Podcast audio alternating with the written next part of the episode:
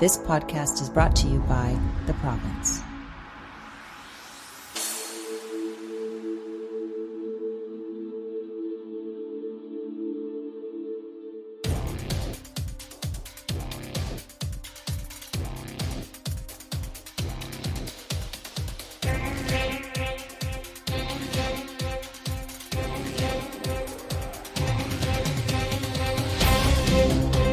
Listening to Keyboard Kimura, the official mixed martial arts podcast of the province.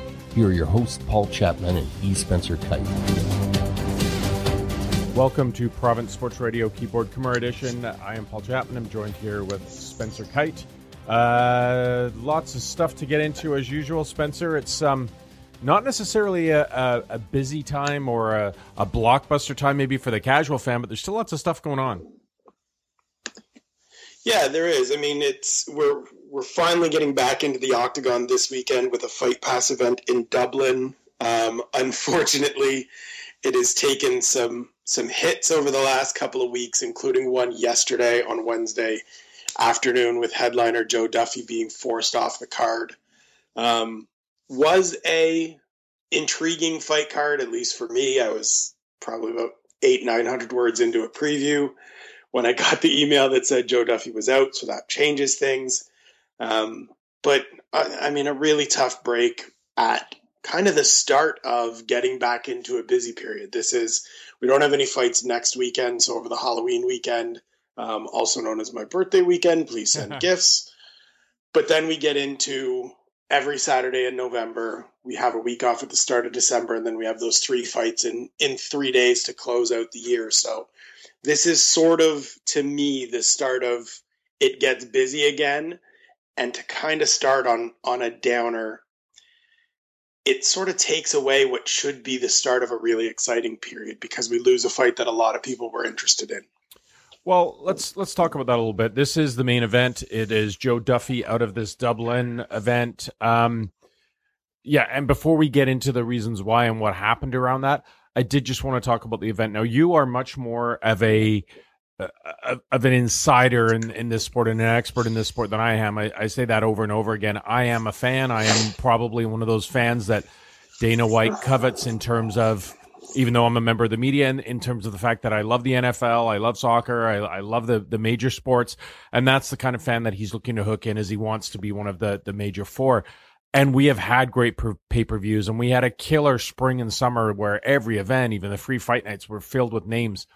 I know there's been injuries, but I think this is the first card in probably three years that I don't recognize really a single name on the card here. I mean, I do yeah. obviously, but you know what I mean. There's not like even, and I, I know there's injury, but there's there, it, there. This is an anonymous card. There's no way around it. Yeah, it, it's become an anonymous card. So in addition to losing Joe Duffy and Dustin Poirier, which was supposed to be the main event. A couple weeks back, it lost a heavyweight fight between Stipe Miocic and Ben Rothwell, which was going to be the co-main event.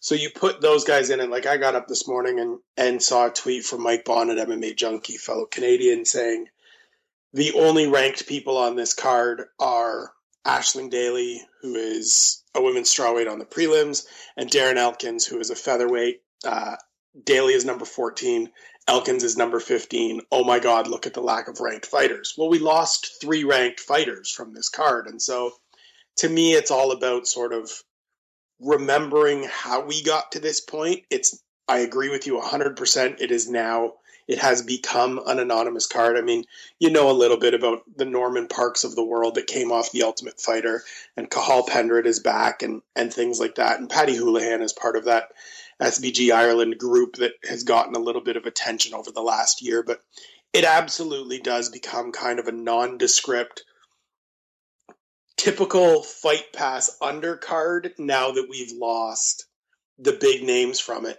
And that's tough in terms of trying to sell it going forward as of today and like Thursday and Friday trying to get people to watch this show. It's going to be hard.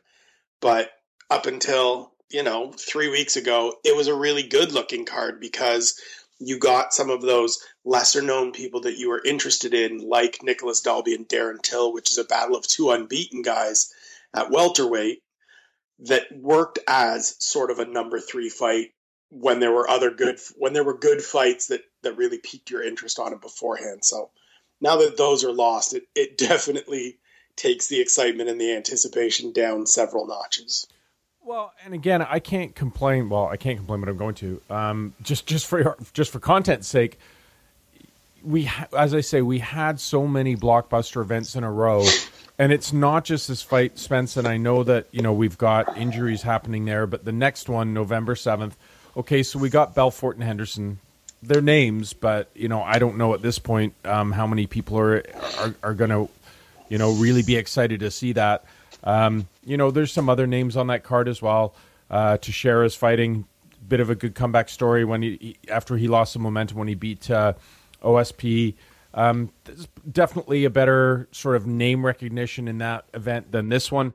But even if you go ahead to the next pay per view, UFC 193, if you take Ronda Rousey out of that, you've got Rousey versus Holm, um, and then of course the co-main is is Joanna Jędrzejczyk against Valerie Letourneau. Um, you know, and and as the women's division continues to grow, that's there's some star power there a little bit. Then you got a Hunt Silva rematch. You got Uriah Hall against another whoever. Um, no disrespect to Whitaker. You got Struve fighting. That feels like a you take you take Ronda out of it. That feels like a fight link card to me. So again, it's not a criticism because I this it may be driven by injury or it may be strategy. But what do you think about getting these prolonged periods of times in the spring and summer where it's like, man, wave after wave, week after week, we have just absolutely spectacular matchups going on. And then we're in a really flat period here.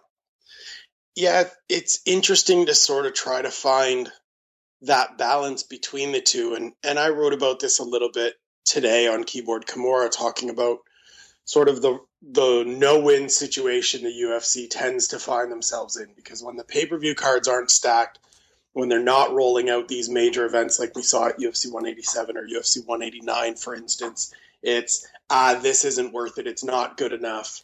But then this Fight Pass show loses its two main card main events. Sorry, um, two biggest fights, and people immediately go, "Well, why didn't you give them a better card? Like it wouldn't be that bad if you had put better fights on this." It's like, well, you can't get both. You can't have these loaded lineups on pay per view that make it absolutely worth your 60 bucks, but then also have that on free TV and on Fight Pass when everybody's complaining that why do they even do these Fight Pass cards? Why why waste a good fight like Joe Duffy and Ben and Dustin Poirier or Stipe Miocic and Ben Rothwell on Fight Pass? Nobody cares about Fight Pass. But then when the card gets blown up by injuries, it's well, why isn't this better? And so I agree with you that that you know you lose Ronda, it becomes far less appealing as a pay per view. I agree that and, it would you, probably be a fight night event because you still have a championship fight in there. Absolutely, but you know my thoughts on on Ronda as well. And, and hooking a pay per view on her. yep. I mean, again, it, when when I can watch a twit a Twitter video uh, of 14 seconds that encapsulates the whole fight, is it worth my 70 bucks? Well, and, and I think right now the thing with Ronda is it's no longer about you and I, the guys that are watching every event almost regardless, or making that, okay, I know it's only going to be 14 seconds, so do I really want to tune in? It's about that new mainstream audience that is very much enamored with Ronda Rousey right now. We see her on the cover of Self magazine. She just did men's fitness in Australia. Um, she is literally everywhere right now. And so there could be nothing else on this card, and you're going to get that new audience that is just coming around to being Ronda Rousey fans and being interested in her, tuning in. And so it almost, weird as this will sound to MMA people, it almost behooves the UFC to not put a lot with her because they're going to draw those eyes anyways, and that saves some more meaningful fights for these other cards that we have coming up. I think it's great that they've put you on a Joanna Jędrzejczyk on that show because she's going to get sort of the secondary spotlight of of being on a fight card with Ronda. I think having the heavyweights in there and a rematch of what was an epic battle that we got for free the last time around has the potential to be great. The Robert Whitaker Uriah Hall fight was supposed to be Michael Bisping. Mike had elbow surgery, get well soon. Um, but I really do believe, just like the the fight card UFC 190 in Brazil, it's primarily Ronda, and that's the draw. So, do you really need to have three, four, five other really big fights behind it? Well, and in defense of, of of that as well, Spence, I'll give you. You have talked about Uriah Hall maybe having some attitude problems behind the scenes. Um, I've been kind of a fan of his since since his Ultimate Fighter when he lost in the in the final to Gastelum, but his last fight, and, and, I give him credit. This is a quick turnaround. I mean, he what was it? Six weeks ago, four weeks ago, we fought. Yeah, um, six weeks ago gets a gets an upset win, a knockout win of of Gegard Mousasi, biggest win of his career, absolutely, and and jumps right back in. And and to me, one of the stories of this, and it it probably won't get covered as much because we have Ronda, because we have Joanna Champion.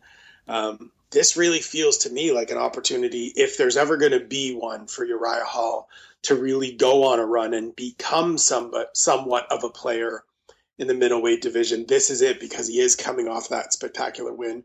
Robert Whitaker has looked very good since going back to middleweight.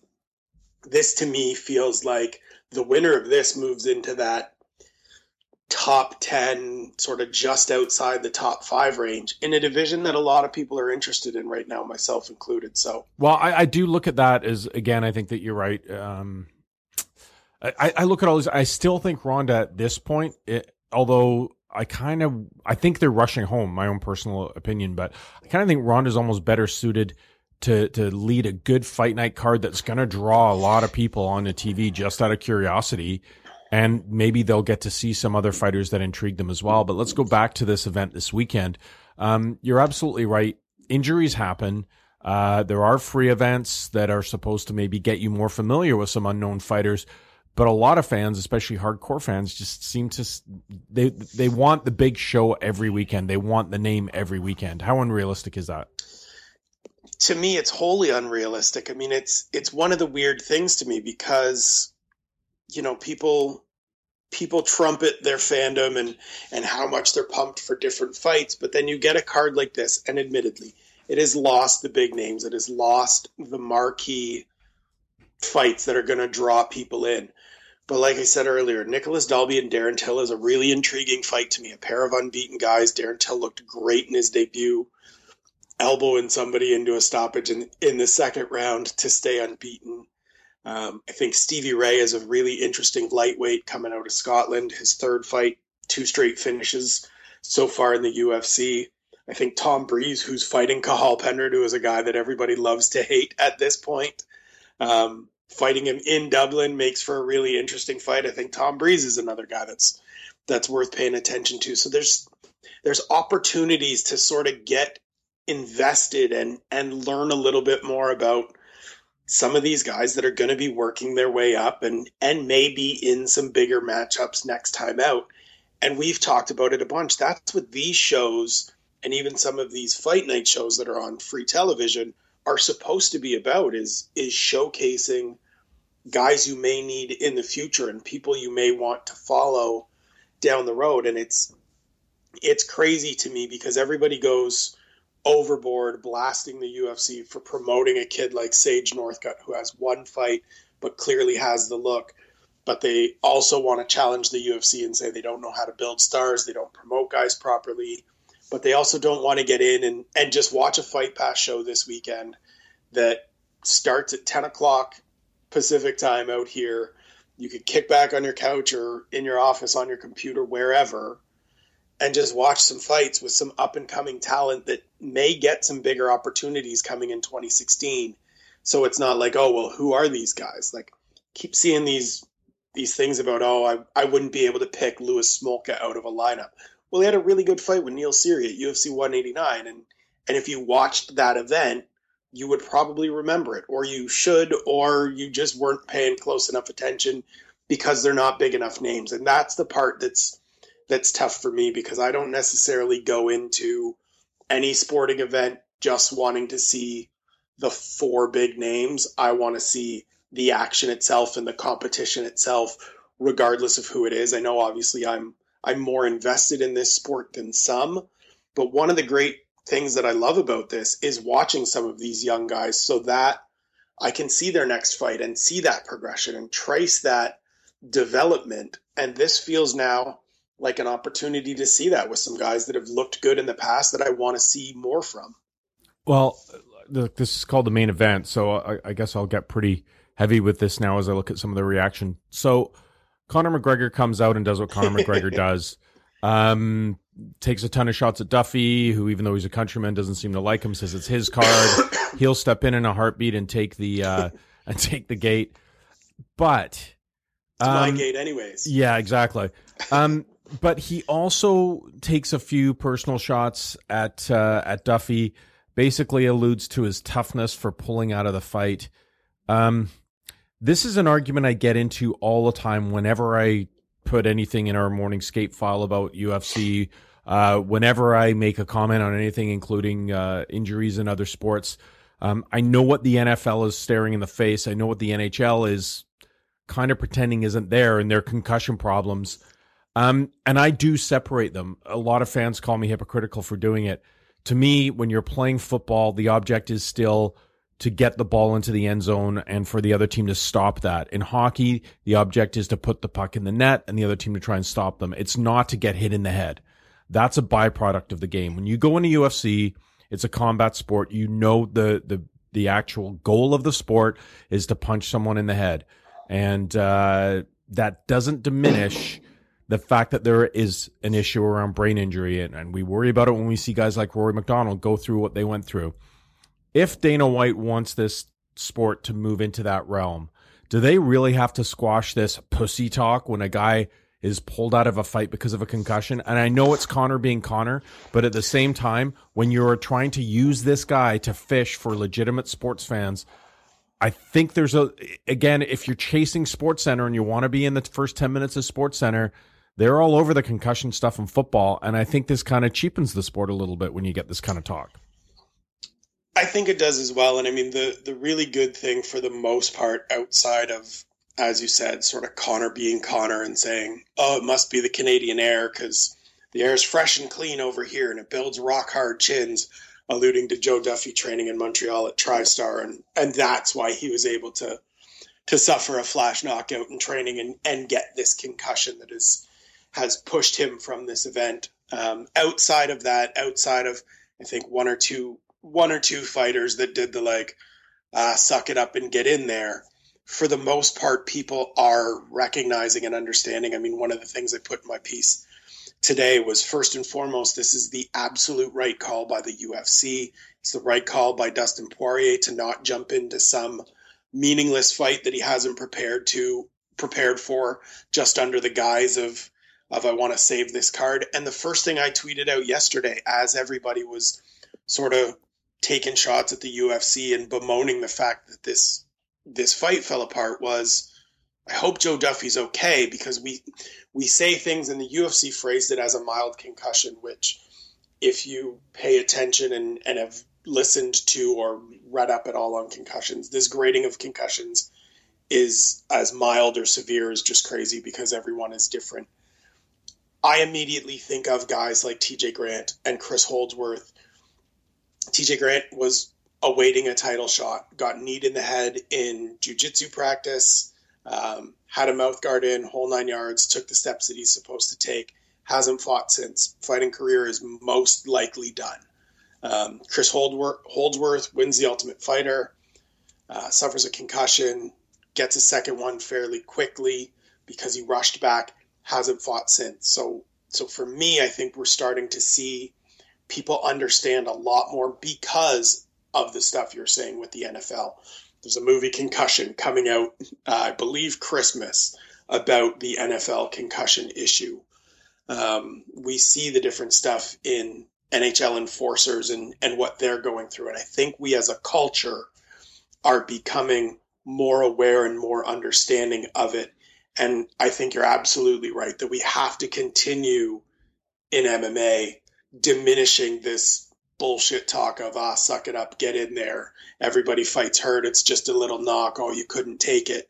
And recognize that that these things are serious. And to put him in i mean people I'm glad they didn't do it. The UFC very much could have been like, oh, well, you know, let's just, how about we stay in there? But they didn't because they understand that his long term health is far more important than whatever impact pulling him from this card has on either the gate or the box office and those things. People wanting, you know, refunds or bad press. So I think we're getting there. And, and for every one Conor McGregor being a jackass saying Conor McGregor stuff that you knew he was going to say because he and Joe Duffy have a history.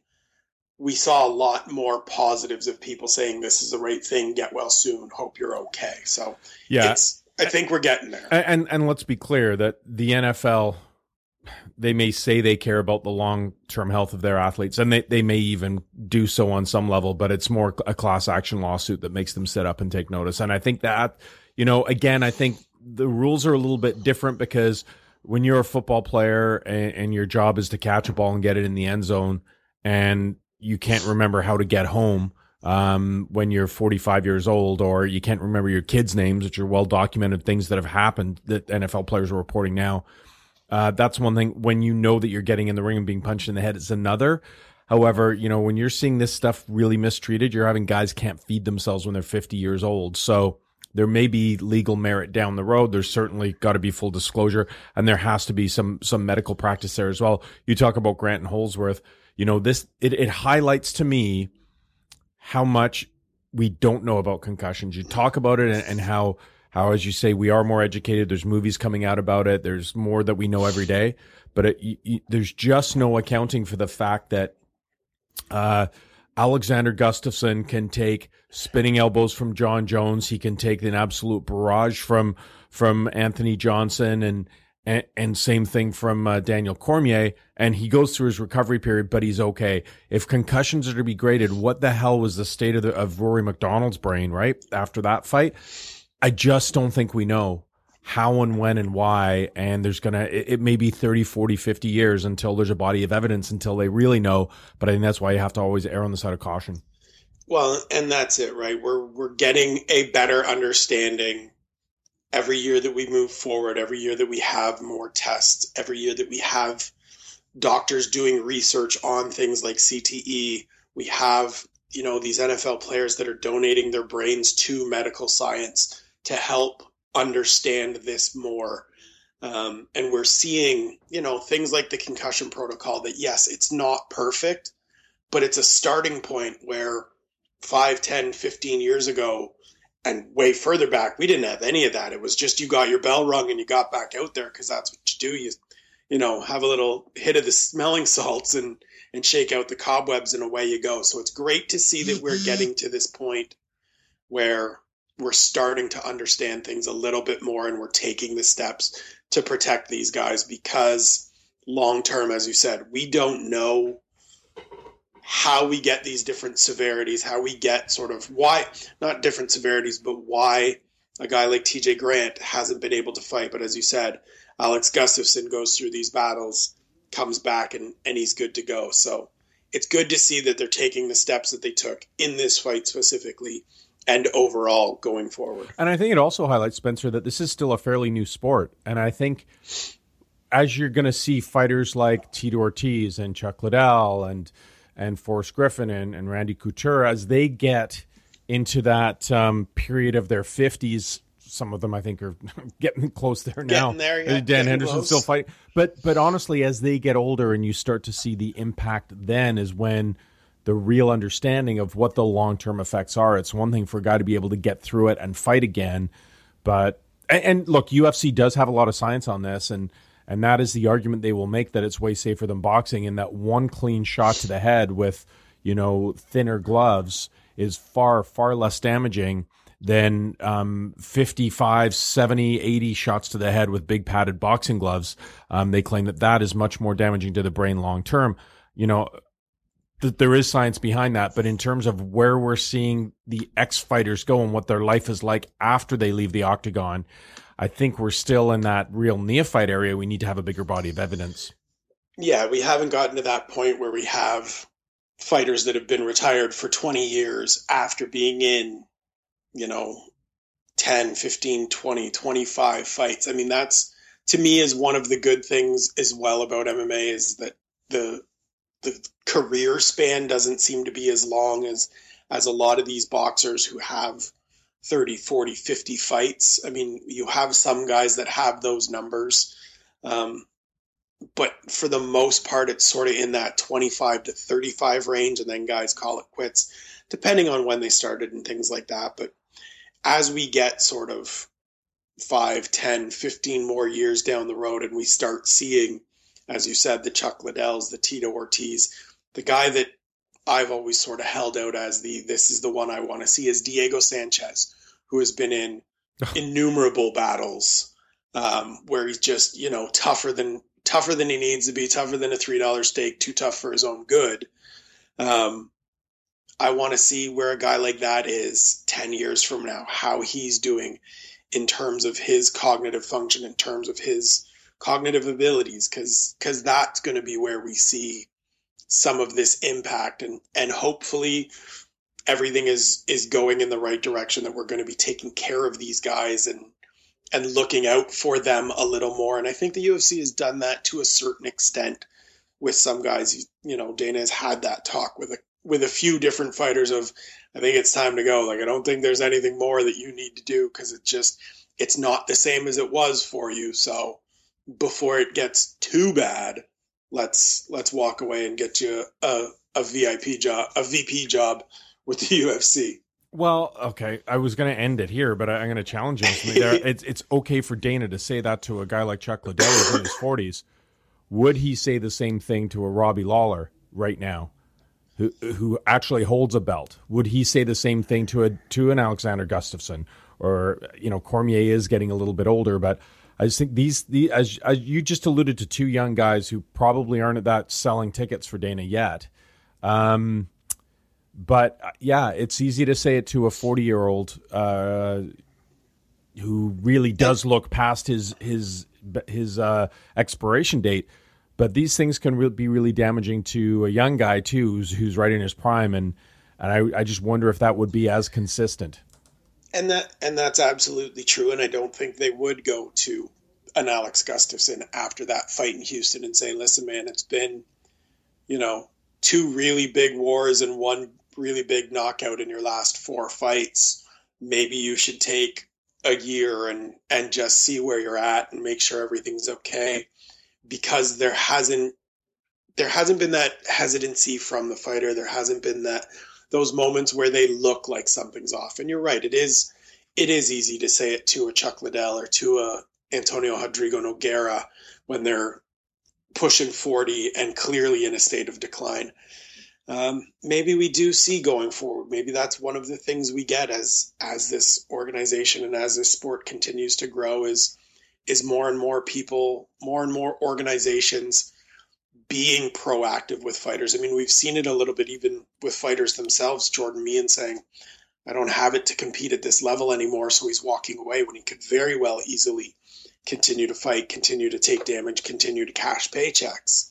Um, so maybe maybe we do see it more. I mean, I think fighters are starting to be a little more responsible in that regard themselves, and and hopefully organizations follow suit.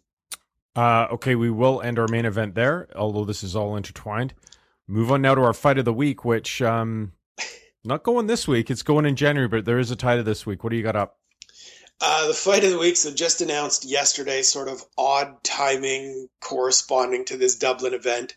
Stipe Miocic, who was supposed to fight on this Dublin card but was forced to pull out due to an injury, uh, has been rebooked against Andrei Arlovsky as the co-main event of UFC 195 which takes place on January 2nd in Las Vegas. That'll be the show with Robbie Lawler and Carlos Condit as the main event. It feels like one of those, like, really, did you need, like, you couldn't have held off on announcing this for maybe six more days and just do it after the Dublin event because, as much as I know Stipe is legitimately hurt, um, you have this situation where the Dublin card is in shambles Ben Rothwell is over there and on social media just tearing a strip off the UFC for various things because he's angry about life right now because he's missed out on opportunities and and he's stuck, you know, going and doing guest fighter appearances instead of fighting. and the guy he was supposed to fight gets arguably a better fight, a bigger stage, probably a bigger paycheck ultimately, and gets closer to a title shot. So if maybe you held off for for a week, it might have been a better idea. But it's a great fight. No, it is that... it is a great sp- fight, Spencer. But you know, and they're two guys you want to see fight. And I know we've got that. You talked about the Hunt and and uh, and Bigfoot fight it, it's that heavyweight conundrum, right? Like anytime you put a couple of these guys in the ring, you're gonna most likely gonna be able to put on some sort of intrigue. But what does it do to the division? What does it mean in terms of what's fair, what the path is? It just seems to be out of sync. Something's not lining up here with the heavyweights. Yeah, and, and that was one of the things that I we had sort of talked about off air as we were queuing everything up is that it feels like following the Cain Velasquez Fabricio Werdum fight, where we sort of had an understanding of who was moving forward, who was coming off victories, things like that. We had a few different options. It feels to me like the UFC just booked everything backwards. As much as I do want to see Cain Velasquez and Fabricio Werdum again, I don't necessarily need to see it right away. There was the opportunity to maybe get Andrei Arlovski into a title fight because who knows how long he's going to continue this run. But they booked him with Frank Mir, and that fight really, really, really fell flat at UFC 191. They booked this Stipe Miocic Ben Rothwell fight. It came apart. It just sort of feels like nobody took a step forward from where they were. And so now Arlovski's got to fight another fight. Very good chance that his resurgence gets gets shut down by Stipe Miocic, who looked great against Mark Hunt in his last appearance. And then you still have Ben Rothwell kind of hanging around, wondering where he fits in all of this. Yes, you've got Junior Dos Santos and Alistair Overeem coming up, which will be a great fight. And Rothwell has said he'll be ready if one of those guys has to be replaced, and and that's the smart move. But it just feels like we had all this momentum at, at one point when Fabricio Werdum became the undisputed champion. And now it's kind of feels like we're stuck in the mud again. And so you wonder if maybe they could, you know, yesterday was was Back to the Future Day. If they could jump in the DeLorean and go back and rebook this, I wonder if they would have done it a different way. So who is the sort of up and coming heavyweight that is maybe not ready to challenge now, but is on a pathway that, if handled right, could be the guy? Or are we still looking at Cain and Werdum? You know, we had thought that was Miocic. Is it? Is it Overeem? Is there?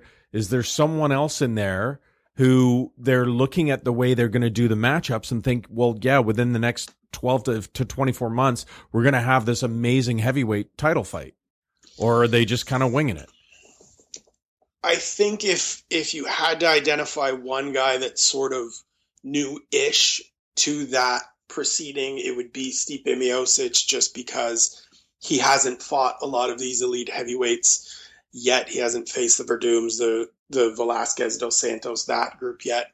He's very much sort of this guy going forward, which to me is why the Ben Rothwell fight didn't necessarily make sense initially. I liked the idea of getting him in there with somebody where he gets another big win coming off that Mark Hunt fight, or you just give him the title shot right away because then at least you continue to build him and, and capitalize rather than initially sticking him on Fight Pass against Ben Rothwell on a card that that wasn't going to generate a lot of buzz. But outside of that, I think heavyweight is still sort of stuck in this guys that we already know rotation and and waiting to see sort of how everything shakes out. And some of it is just the UFC wanting to believing that they can capitalize on rematches and names that that we've sort of already seen and just figure it out as they go. And and I know they have a long-term plan and I know that they have sort of projections and ideas of if this fight happens and this goes this way. But a lot of that is so fluid because of injuries, because of timing, because of where guys are needed that I don't know that it's much more than this is the next fight and yeah, they'll be in line, but we'll see what happens kind of thing. So heavyweight again is it's it's interesting because there are a lot of names sort of bubbling around the top, and we should get some interesting fights. But I think it just hasn't been booked in a way to really maximize that lately. One of the things there, and we haven't really talked about Arlovski here, but um, you know, he kind of messed up the division in in a good way, uh, in that he came out of nowhere to really look like a, a contender again. He he had a bit of a renaissance now, as you said didn't look great against Frank Mir. Certainly, neither did Frank Mir, and there may be reasons for that. Knowing that it wasn't his shot is basically if he looked awful, it would jeopardize the shot. Does he have a legitimate chance to still to beat a guy like Miocic and then, frankly, be that standing there in line for what would likely be the last shot of his career? I think he does. I mean, Andrei is a guy that has very good hands, very good power. We saw that in the Travis Browne fight. Um, we saw him be able to take some big shots in that fight.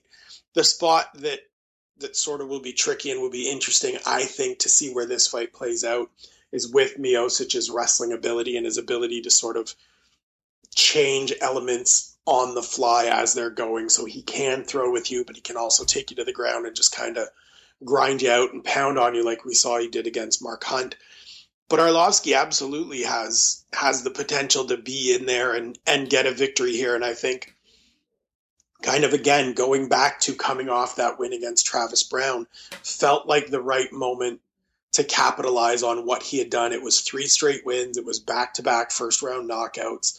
It was a guy that has an established name. It was a really cool story. He had fought Fabricio Werdum in the past and beaten him. And so that felt like the right moment to capitalize on his resurgence, get him that title shot. He can still beat Stipe Miocic and get there. I just think it's a more difficult path now. And so let's touch on the other guy in this equation. What's next for Ben Rothwell? I know he's mad. I know he's upset, and maybe rightly so. But do do you see? He's a guy who I know doesn't have the prototypical chisel body, but he's certainly worked on that. He's better than he was two years ago and I think that's making people take him more seriously. Does he have a legitimate path to the title at some point here? It's he's the guy for me that is is the hardest to book right now, just because of everything else that is already on the card or already on the calendar. Sorry, you look at sort of who he's fought since being in the UFC. So he's already fought Cain way back when, six years ago now. Already fought, fought Mark Hunt, beat Alistair Overeem. He's on a nice three fight winning streak it sort of is going to depend to me on what happens with Junior Dos Santos and Alistair Overeem. If somebody gets if somebody gets injured there, he absolutely will jump into that spot. Same with this potential Fabricio Werdum Cain Velasquez fight if nothing comes together for him before that. But outside of that, you look at it and it's sort of like, well, what is Josh Barnett going to do? Is he going to stick around and continue fighting? Because that could be a fight that you make just to whoever wins continues to move forward. Barnett coming off a win over Roy Nelson in Japan. But outside of that, like there's nothing that really makes sense for him. Mark Hunt has a fight book. Frank Mir just looked awful. Roy Nelson hasn't been doing too well in his last several fights, coming off a loss. Maybe he ends up fighting sort of the Stefan Struve, Jared Rosholt winner. They fight in Australia, but that feels like a huge step backwards versus some of the guys he's fought. So I think Big Ben is sort of stuck again, sitting around and waiting to see what happens, which is part of his frustration that he's coming off, you know, a win over Matt Mitrione at the start of June, and here we are in October.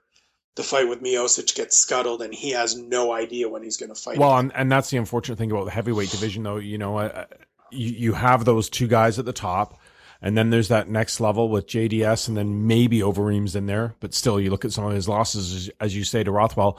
And then there are all these guys like, you know, Mir's hanging around. You got Barnett. Even Travis Browne has had a couple of disappointing losses. Uh, I still think he's probably in the upper end of that middle group. You know, the lower end of that group is, is Stefan Struve, but it's like you can't take any of them seriously to really think they can compete for the title. And that's the shame about the heavyweight division is that you don't have – the three, four, five guys who are in the mix. Now, having said that, with guys that big, puncher's chance, right? Anyone lands the right shot, but it certainly feels like there's a lot of guys in the in that division who, you know, we see on a fairly regular basis who really you can't take them seriously as as title contenders. Yeah, you get to you get to that point where you have about three or four guys, sort of like the light heavyweight division, where you have that upper crust of guys that are absolutely in the mix, but then you hit sort of the Ovince St. Preux range and down, where it's like we've seen them get beat by that upper tier, and so maybe they can put it together. Maybe they can have a little comeback. I mean, if you if you told me this time last year that Andrei Arlovski would be where he's at, I would have called you crazy. But here he is, so you never know. But it sort of leaves a guy like Ben Rothwell in a in a tough position because there isn't that young guy coming up that needs to fight a veteran like Ben Rothwell to show where he's at. But at the same time, none of these veteran guys are or these guys that are in the mix are available and ready to fight him just because of the way things have been booked and and guys being off. I mean, Junior Dos Santos being off for a year complicates things. The delay with a rematch between Fabricio Werdum and Cain complicates things. I talked to Cain in Houston. He wanted to fight on that card. If he knew the rematch with Werdum was going to be delayed until, you know, sort of February or March, he was ready to take a fight and, and would have happily taken a fight. And that could have been sort of an opportunity for someone like Ben Rothwell to to get in there. But that's just, I mean, it's it's sort of the way these these permutations go. I think it's part of why we saw a bit of a roster purge this week where they got rid of some people because they do have too many fighters on the roster and not enough as weird as it sounds given that they have 40 some odd events a year not enough spots for all the guys that they have under contract to fight as regularly as they like. So got rid of some people and hopefully we see guys get a chance to compete a little more frequently going forward. Is there anyone who surprised you that they got rid of? Um there are a few guys just you know it's it's always weird when when ultimate fighter winners get cut fairly quickly but but nobody has really done that well from recent seasons to merit sticking around. Like they released eddie gordon uh, they released william macario who was a finalist. That they were really high on at one point from brazil. Um, but outside of that there's there's not really a lot. I mean i think the roster is just bloated as it is because we came through a year like last year where there were so many injuries that they had to sign guys to fill in and you, are not going to just cut guys after one shot. When they do you a solid win or lose um, and so to see them sort of chip away at some of the fat and trim some of the fat made a lot of sense to me and and truthfully they could probably get rid of you know another 15 20 25 people not that i'm advocating anyone losing their job but I think they could probably pare down more. And, and so long as guys are healthy, have them fight a little more frequently. Because if you ask most fighters, they want to fight more often than they than they have been. And and yeah, they're okay with layoffs because it gives them a chance to train. But this is how they make their money. And if they're not fighting, they're not getting paid. So losing some of that, you know, extra weight at the bottom of, of each division that frees up some more opportunities for guys could mean better cards, could mean more opportunities for guys that we want to see.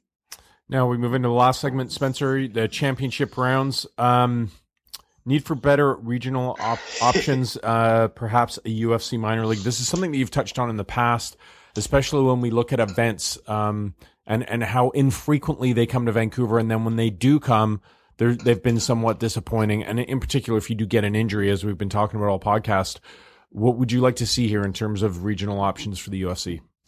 I mean, first and foremost, in Canada, I think it's it's unfortunate that we don't have better regional shows. I mean, we have a story in today's paper um, about Alexi Argiriou, a kid from Victoria that I know from from my days living on the island and and hanging out at Zuma, who is fighting in Calgary on Friday night.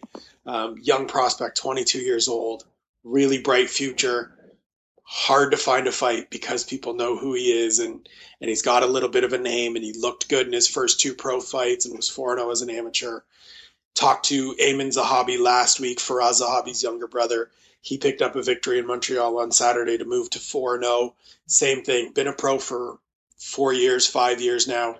He's got five pro fights. He just can't find fights because there aren't enough regional events in Canada, it's it's so difficult for these organizations to stay afloat because athletic commissions have essentially priced organizations out. We see that in in British Columbia where we had a bunch of different shows sort of bubbling up a couple years ago, and now we're down to Battlefield throws an event every once in a while. Um, I know there's Five Star Fight League every once in a while up north. but it's just it's just difficult to see these guys. And there are some options in the states, but but U.S. promotions aren't necessarily going to fly in a Canadian from Vic- Vancouver Island like Alexi to fight at Legacy in in Houston, Texas, or something like that. And so for me, it always ends up going back to the UFC had the WEC and they had Strikeforce where they could have used them as sort of developmental and feeder leagues, which the WEC was at one point. You saw guys rise to sort of being the champion in those divisions, then get called up to the UFC and they would vacate the belt. And we see that in a few of the the bigger, larger shows, um, regional shows. We see that with RFA, where a number of their champions have gotten called up to the UFC. I know Titan Fighting, which is on Fight Pass, has a UFC out clause in their contracts for fighters. But for me, it feels like there's an opportunity here for the UFC to actively get involved the way that, you know, Major League Baseball is involved with minor league baseball and the AAA, AA, single A, all of that, to have sort of that feeder league that they are actively connected to, that they contribute to and, and help bring along. Obviously they're a private business. They don't necessarily have to do it but in terms of the growth and development of this sport they're going to need these organizations to continue thriving and continue producing talent because you're eventually going to need more talent to replace these guys that are getting old or getting beat or not able to hang in the UFC anymore. So it always just feels like a chance. It's one of those things that permanently stands out for me of like, should the UFC have kept the WEC around or kept Strikeforce around or or have something like the Strikeforce Challenger series and and the more I talk to guys on the regional circuit that are struggling to get fights because they're either really well known and people are protective of their records or they're close to getting to the UFC and they come from a good gym and people don't want to fight them. You just wonder if there wouldn't be an opportunity for the UFC to get in there and, and cultivate some of this new talent even before it gets to the UFC level so that people are coming in and you know who they are because they've come through the UFC feeder system, whether it's different, you know, branded international UFCs like UFC Canada or UFC Brazil or things like that. So just one of those things that that is always at the front of my mind as I see guys struggling to get fights and and work their way up the regional circuit that isn't as isn't as well financed and well funded as even you know fighting in the UFC or some of these other larger promotions is. Do you think that this is one of the things the UFC does bring there? You mentioned you know, sort of minor league baseball. Um, is that legitimacy? Because I will admit, let's say there was a fight out at Abbotsford Tradex, and it's some local fighters going at each other, and there's a local promoter. You know, it would almost seem I don't want to say like you know local pro wrestling, and that's not to put local pro wrestling down. I know a couple of guys are involved in the ECCW, but it would just have this sort of I don't know um, a real. No, I'm, it, I'm it just doesn't have that luster. It, it needs that legitimacy. A amount of credibility, and so one of the things that I always sort of laugh with with a lot of these sort of lesser established regional promotions is they get you know, ex UFC fighters, and it's always just billed as that's the selling point is former UFC fighter. Well, imagine if instead of it being um, guy out here, Kultar Gill, fought in the UFC before, well respected guy in the MMA community. His his gym and and he's putting on a fight card, I believe this weekend. It's going to be one of those local shows where it's a lot of guys from his gym versus guys from around. But imagine if that is a UFC branded show, and you know that there's a chance that a year from now, two years from now, these guys are going to be potentially in the UFC or on a UFC Canada show after that. It just gives you that greater attraction to go out there and support these local guys and start getting invested. And and I think that's what you're saying, and and I agree with it hundred percent. I did a lot of shows out in Victoria with with Darren Owen and, and Armageddon Fighting Championships where you get a good amount of people for the low, you know, a good amount of people for a small venue to come and support local guys. But if you put that those three letters in front of it, just changes everything and changes the way people look at it, changes the way people talk about it, and I think it would bring some some greater legitimacy and some greater opportunity to it. Absolutely, I think it's uh, you know it's certainly something that would just maybe hook the casual fan in a little bit more. There's something that seems a little bit seedy. It's almost the Kimbo Slice-ish uh, backyard fights. If you don't believe that it, that the promoters on the up and up or that these are legitimate fighters who have a shot. I know sometimes you can go down to. Uh, you know, you'll have places like uh, just across the border, the Silver Reef Casino. They brought in guys like Tito Ortiz, which is more of the Legends Tour. You've mentioned this many times. You'd like to see that energy go into the young and upcoming guys who actually have an opportunity to fight and make a name before they they take that step up. And then if you had that to bring it full circle, maybe we wouldn't be looking at a show this weekend going, I don't know any of these names if we'd seen yeah, some of these guys on the way up.